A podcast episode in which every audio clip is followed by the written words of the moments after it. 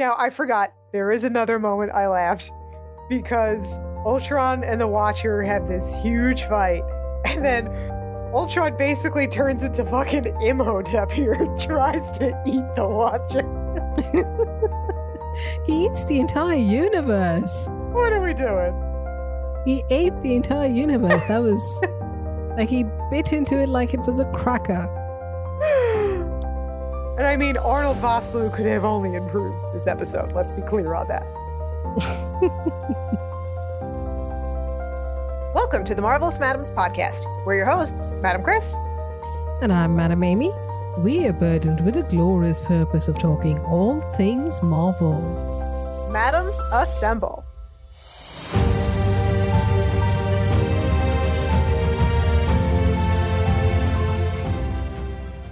Amy, I have one word to describe this latest episode of What If. Which is? That's an interesting word. Yes, but I feel it is accurate.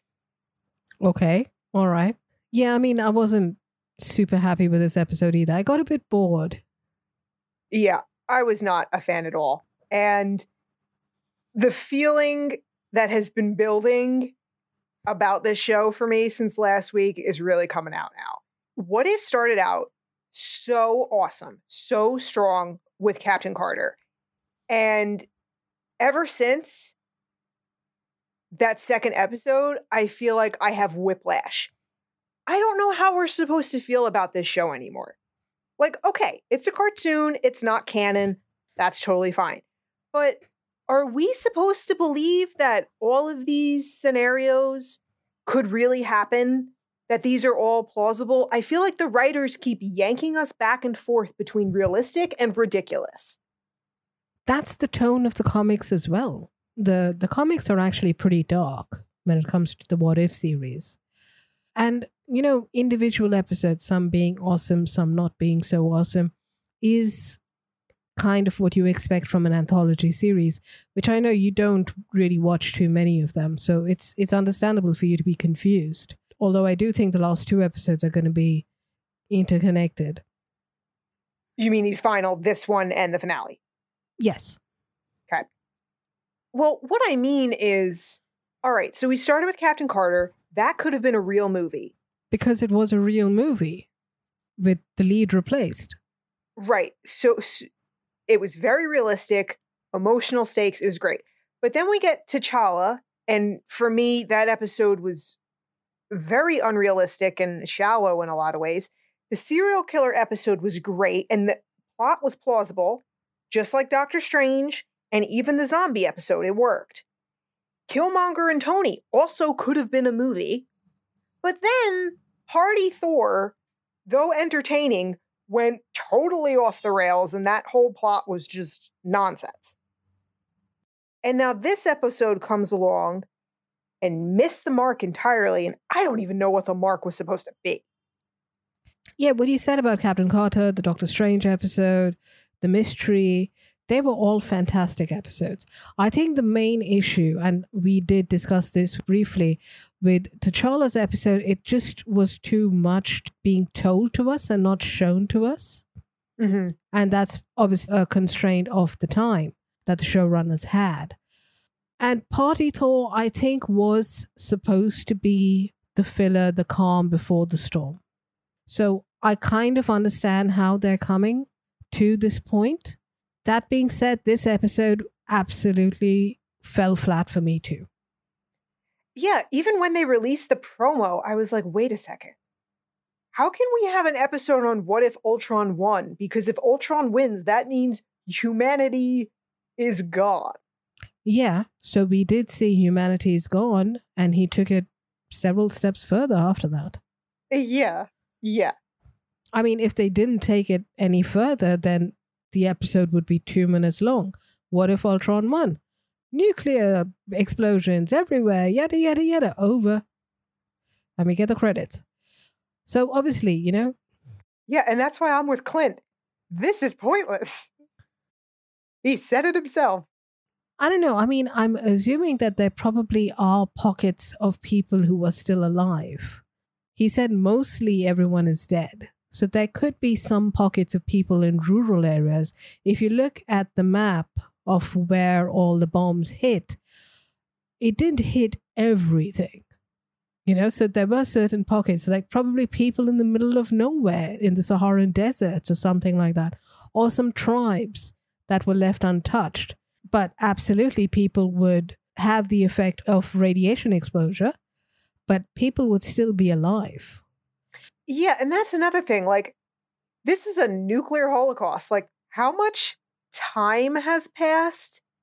And, you know, we're we're getting into this in a more serious way because the episode itself has this serious tone that demands to be taken seriously, but there's a major disconnect because this is a nuclear holocaust and you're telling me the only two Avengers who survive on the planet are the two who don't have any powers at all?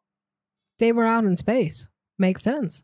Ultron killed all the others. We saw that. When were they out in space? What did I miss? Clearly, you've missed something, because at the beginning of the episode, when we see Clint and Natasha in a plane, they're saying that they need to disconnect the satellites so that Vision is not able to... I keep saying Vision. It's not Vision. It's Ultron. That's another problem. So that Ultron cannot release the nukes. But before they reach the satellite, the explosions go off and we get a scene of them watching the world exploding. Okay, definitely missed that. So that's how they explain it. Okay, all mm-hmm. right. But I do need to see some people in the world still alive somewhere, even if it's for two seconds.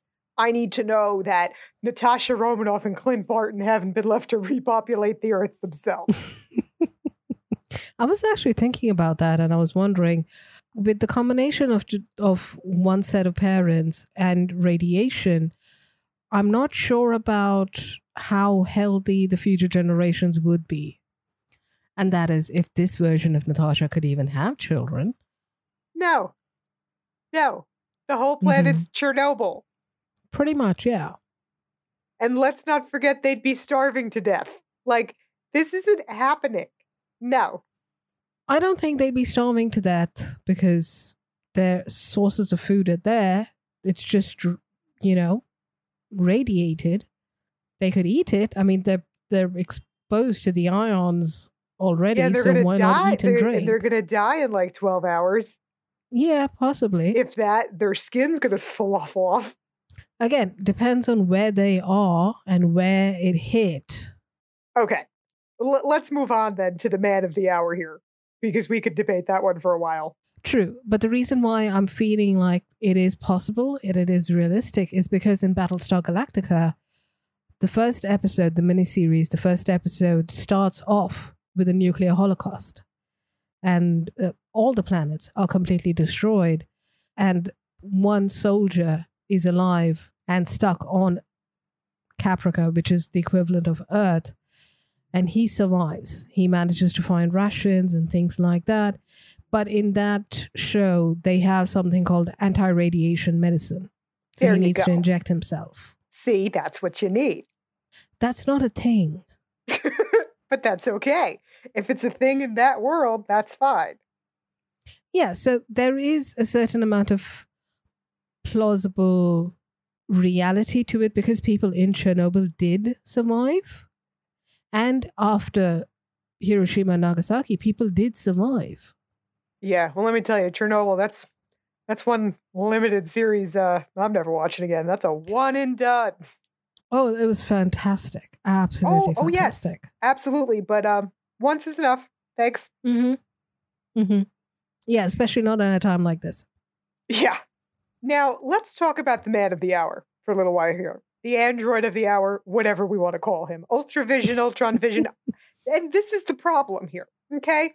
When a character is defined entirely by his voice, you cannot replace that voice, especially if you're going to make him look like a different character with a different voice. Yeah. I don't know why they didn't get James Spader back. It's James fucking Spader. You get him back. Or you don't yeah, exactly. do the episode. That's the way it goes. And it's not like he's doing high cinema at the Blacklist that he couldn't no. miss it. No, he can just put his stupid hat down for a week and come and record this. yeah, yeah. And the guy who did the voice for Ultron, he didn't do a good job. No, everybody was kind of phoning in this episode. Jeremy Renner sounded as tired as Hawkeye looked. Which makes sense, because that's yeah. his character. Yeah. Yeah, so Ultron is voiced by Ross Marquardt, who also voiced Red Skull in Endgame. And he did a great job with that. Yeah, and he also did the voice of Red Skull in the first episode cap- for Captain Carter. Yeah, but he could not pull off Ultron. Ultron is James Spader. That's the whole character. Yeah, absolutely. I don't understand how it could have gone so wrong, especially since this guy clearly is very talented. Yeah. I don't know, maybe maybe they tried to add some kind of some kind of synthetic effect to the voice and it ended up just sounding extremely flat. And I know that Ultron is an android and he's supposed to be emotionless because he's a program. But James Spader d- did bring so much emotion to the character that it made him compelling. Yeah, and you're also making him look like a different character we already know, which is creating even more of a disconnect when we see Vision and don't hear Paul Bettany's voice come out of him. Yeah, but we also have the Ultron gear on top of him, so it's a little less confusing there. That's not the problem. The problem was the delivery of the lines. It was too flat.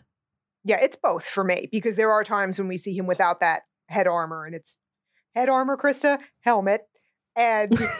We see Vision. Yes, we do, but with red eyes. So it's clearly an indication he's a different version. Not enough. Just too many things wrong. And the other big issue here is that this episode required one of two things for it to be in any way entertaining. One, we either had to care about the Watcher, who is a character we have no connection with whatsoever because he's literally just watching. Or well, he's been speaking to us for the last seven episodes. A little bit, but just telling us what we already saw or what we're about to see. He doesn't matter. or, or this episode required us to hate Ultron, which we can't do because it's not the Ultron we know. And because in Age of Ultron, which is a movie I'm not crazy about, but the whole point there is that Ultron has a point. And it's Tony's fault. And we see Tony real quick in this, but there's just not enough context within the episode itself for us to connect to Ultron in any way. Which is understandable. It's a twenty-eight minute episode. We have to bring the connection from the movie. If you take that into consideration, then all the other episodes connecting to the other movies is terrible because we have those connections with all those other characters. I agree with you completely. But they screwed up the characters so badly that they lost that connection. Yes, I agree. Had they brought in James Spader, it would have been an absolutely fantastic episode. Yeah, totally different. Yeah. And as for connecting to the Watcher, I mean, he has been there for seven episodes. We know we need to root for him. We know what's happening. We know what's going to happen. There had to be some kind of catalyst to make him break his oath and bring all the uh, multiversal Avengers together. They haven't done enough to get me to care about this guy. Guy, baby, gnome. I don't even know what to call him because he's fairly ridiculous looking. It's not about him. It's about saving all the universes. We're not supposed to root for him. We're supposed to root for him to finally take action. And that, I think, is the crux of why we're feeling frustrated, because he's always said he's the Watcher. He doesn't interfere. And in this episode, when he was being attacked, he was still being only defensive. There were, I think, maybe one or two times when he was on the offensive with Ultron, Where, while Ultron was pummeling him. Yeah, so I guess what I'm saying is that if you want me to feel something about the Watcher and want him to save the multiverses, give me some turmoil that he's feeling in these previous episodes instead of this total disconnection that he has from it. Show me that he's a being with feelings who cares and is in some kind of emotional crisis that he can't intervene. Make him a little bit more of a character instead of just a narrator, if that's what you want in the end. But this is what we got in this episode. We got the turmoil. We got the conflict. I guess it's too abrupt for me. They don't have the luxury of time to do that. And we can see, if you look at the episodes, if you go back and rewatch from the first episode, you can see him gradually, as the Watcher, coming forward. We, we see him more visibly as the episodes progress. First, he was just a shadowy figure with bright eyes. And then we see a little bit more of him. He's a little more defined. And then we see him finally in the last episode. And of course, in this episode, a lot more. But in the in the last episode, he's actually speaking to us. He's speaking face to face and moving. We get a very clear view of him. So the progression has been there. It's just that in this episode, we don't connect with him. We don't feel that because we're more frustrated with him. We want him to get on with it. Yeah, and the little bits of comedy that they try to inject do not work, do not fit. Like, oh, Clint's real name is Francis. So hilarious. I I didn't think that was funny. They meant it to be, I guess. It was clearly played for a joke that went... The fact that you felt that way about it is is proof of what I'm saying. I guess. I mean, I didn't find anything funny in this episode. No, I did laugh once, though. When? Uh, after the episode ended and the credits began and they put also starring Benedict Cumberbatch, I did laugh because that showed me just how disconnected Matthew Chauncey, the writer, was from the reality of this episode. Dude, you thought that was going to be some big reveal for us? Really? Don't care. Well, he hoped it would be. I think the reason why we didn't feel that was because we had that teaser trailer that came out a couple of weeks ago where we already saw him come back. So we knew he was going to come back, and that's where things got ruined. Yeah, maybe. So I also wish they would have started off the episode with the backstory, with the how we got here, instead of doing like this several minute cold open and then jumping back to it. We see uh, uh, Clint Potter here with his invisibility cloak. I'm like, okay, that's a thing. I like that action sequence. I think Natasha was fantastic this entire episode. And in this universe, it's Clint who has the metal arm. Yeah. And that kind of just comes to nothing. They just gave him the metal arm for the hell of it for no reason. Like, all right. Well, he probably must have hurt himself in one of the previous fights with the Ultron minions. It's not supposed to be a big thing, I guess. And we have Natasha and Clint heading to Siberia rather than uh, Camp Lehigh. And Natasha's plan is to break into these old K G B files for some way to stop Ultron. Yeah. And here I was getting a bit irritated because if you're going to start looking through files, you go in order. You just don't go randomly. Yeah, have a system. Yeah. That's just my pet peeve. No, I get it. I get it. Especially when things seem to be a little time sensitive, you know, when there's a madman mm-hmm. destroying universes that for some reason you're still trying to stop. I don't know why. Earth's gone. It's time to throw in the fucking towel. Which I'm on Team Clint on that one. First off, they don't know that he's destroying universes. They just want to stop him so that they can rebuild. I also felt like, and they have done this in other episodes where we're packing a lot into thirty minutes. Yes, time constraints, but I felt like this episode took that to a whole new level. They were packing way too much into this one episode.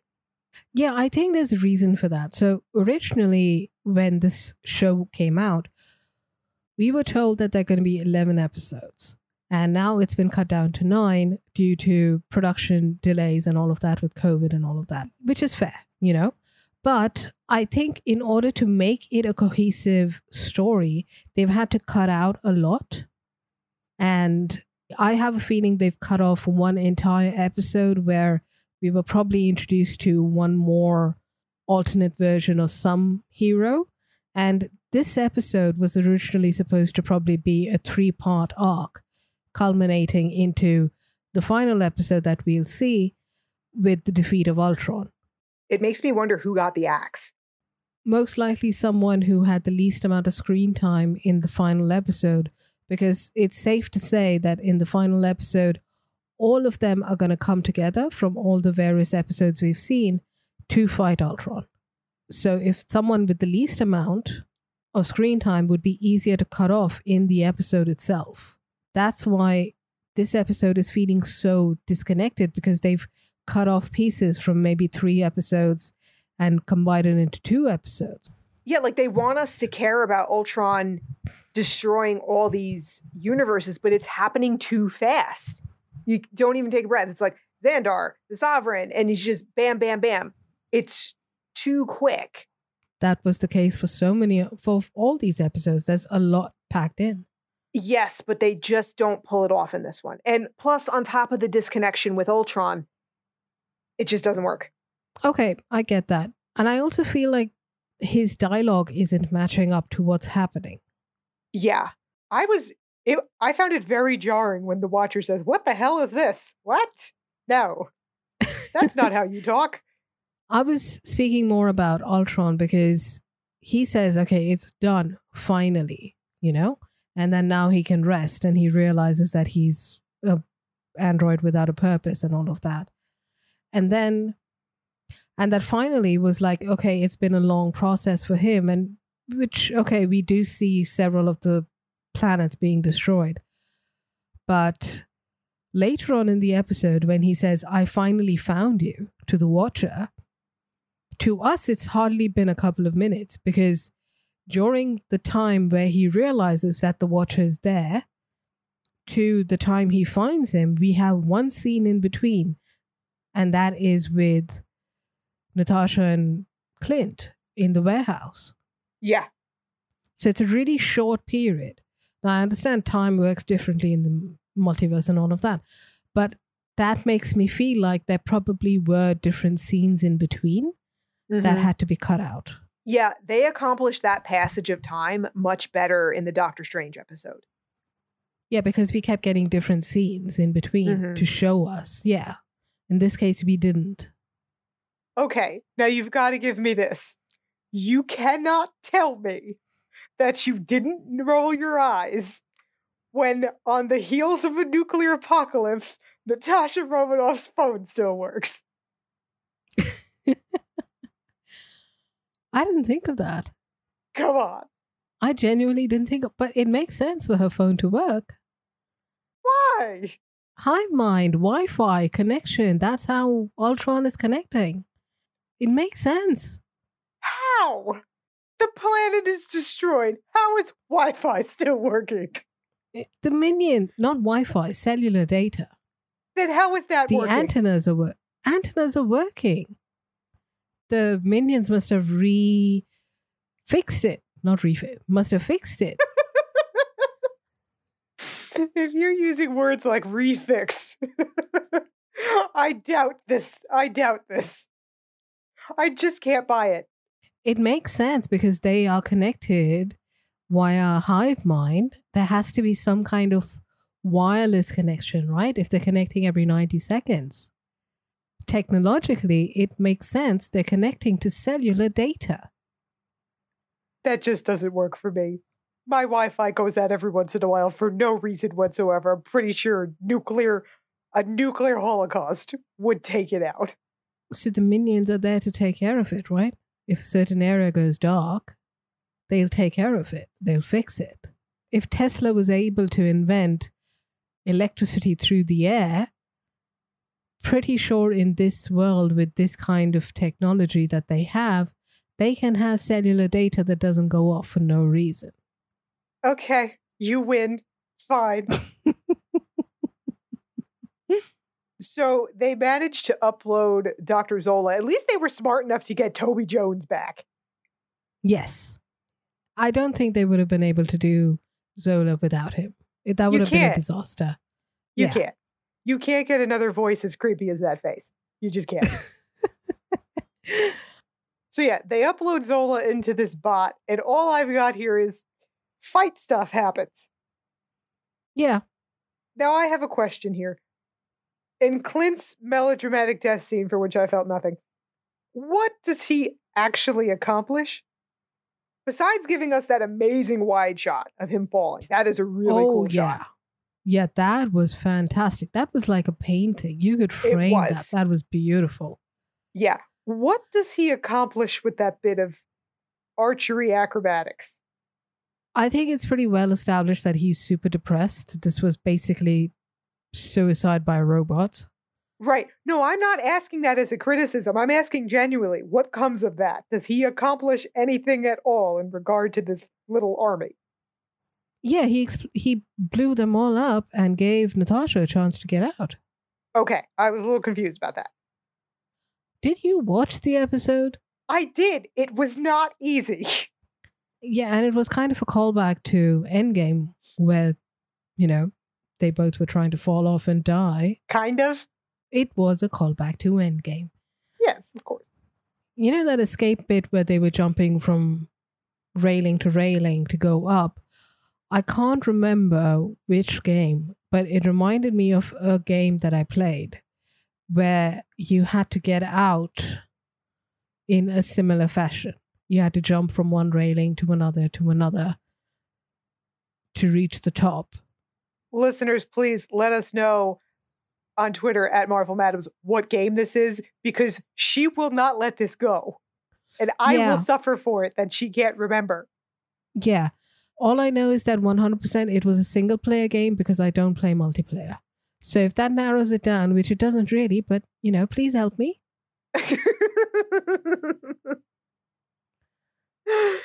Now, Natasha escapes here, and we see her pose with the Red Guardian shield that she had found earlier.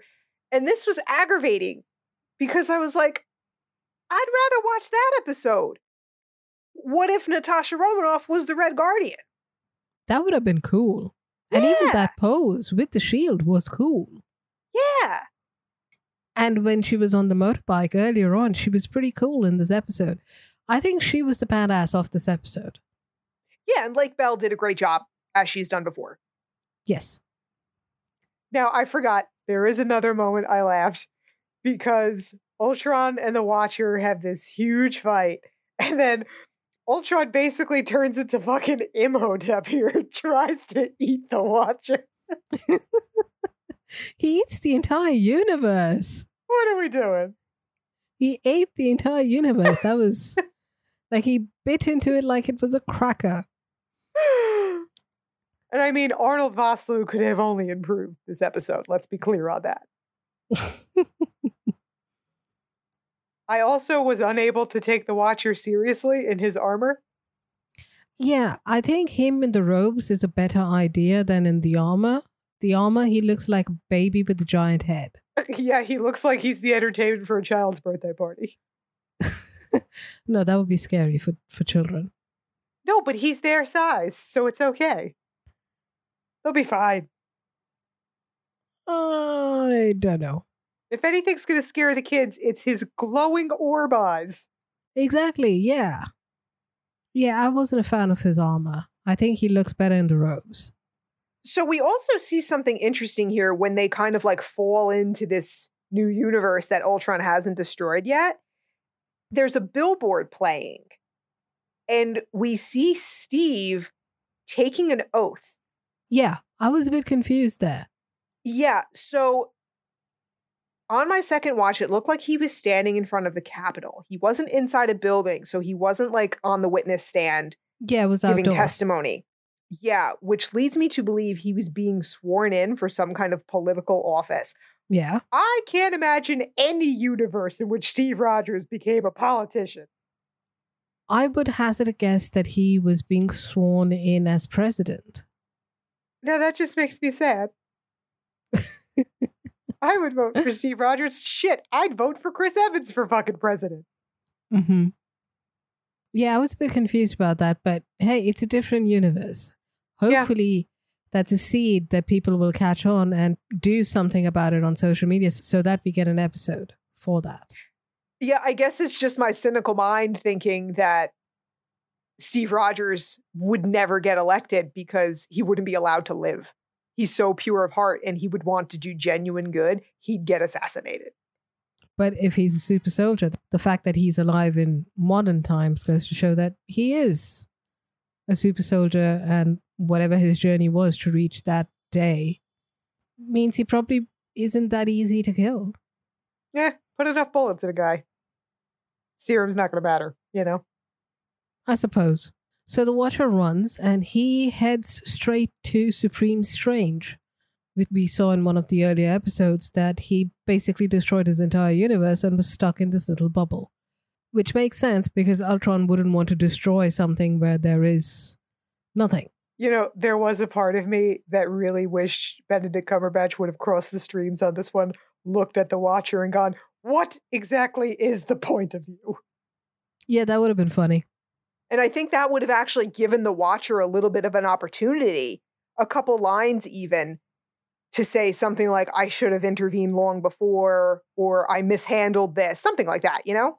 Something to make us connect with him just a little bit. That would have helped make him humanize him. I don't know. I mean, he isn't human. And even now, when he knows he's intervening, he's not happy about it. I'm just thinking better late than never. Yeah, so next week, we're going to see a team up between the Watcher, Supreme Strange, and who knows what else. Yeah, it's going to be an action-heavy episode for sure. Yeah, and I really hope they make up for this episode in terms of the voice acting. Let's see. Yeah, they need to uh, bring the A game with the real cast as much as possible next week. I think next week is going to be more of an action extravaganza than anything else, which will be fun. I'm looking forward to it. All right, so that wraps up episode eight. Eight. How did we get here? The last two months, where did they go? You're saying that we're already in October. I know, I know. Flying and crawling at the same time. Uh-huh. I'm getting old. And just like the multiverse, our world keeps on spinning. So thanks to all you madams for joining us today. I'm Madam Chris. And I'm Madam Amy. Join us next week for the finale of What If? In the meantime, if you want to share your thoughts about Ultravision or whatever the hell you're calling him, find us on Twitter and Instagram at Marvel Madams.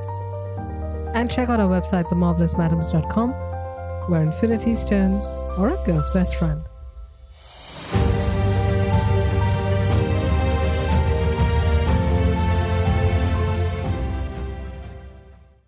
Okay, these were the wrong search terms.